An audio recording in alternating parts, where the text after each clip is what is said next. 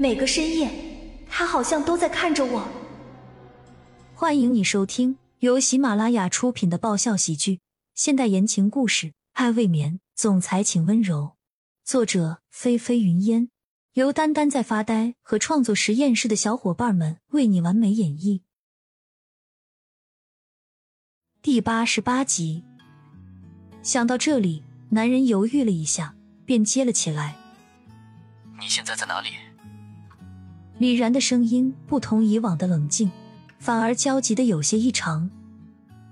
什么事？男人皱起了眉头，有些不耐烦。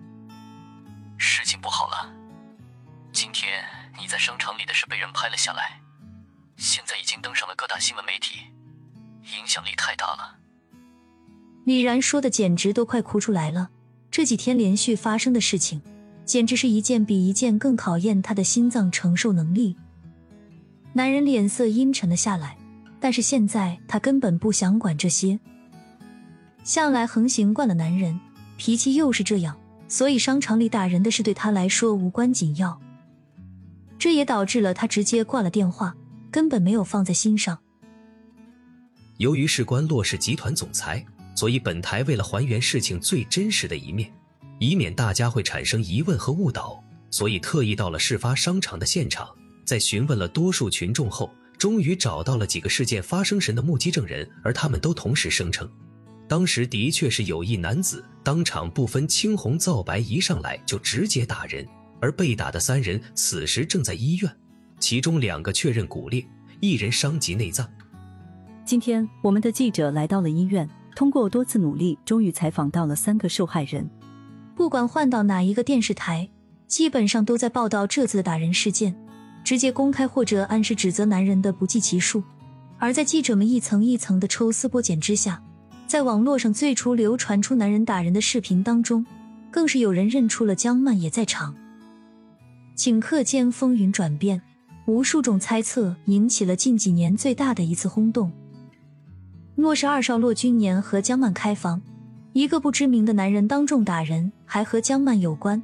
这几条消息拼凑在一起，简直可以让人讨论个三天三夜不吃不睡都不觉得累。而此时，季家客厅里陷入一片沉寂，几个人都没有开口说话，显然都没有想到事情会闹到现在这种地步。慈善巨款的事没有得到解决，这边又上了各版新闻头条。简直就是灾难一波接一波，就好像没有停下来的时候一样。许久，居然是一直没有说话的江曼打破了沉默。锦林，你去公司吧。本来一开始安宁的意思是让江曼先去他那里，因为他们回洛家的时候，发现洛家门口有祭主晃来晃去的。但是最后季锦林出现了，直接把人又给带了回来。几人都是一惊。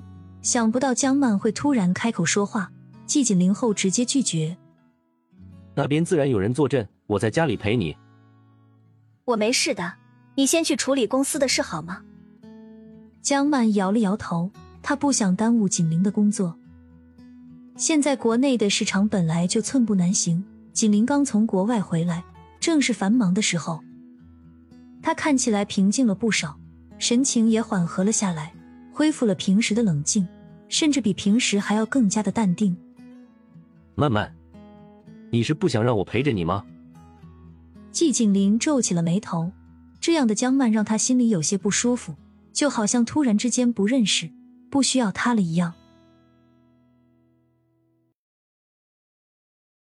本集完，欢迎订阅本专辑《爱未眠》，总裁请温柔。更多精彩内容。请关注“丹丹在发呆”。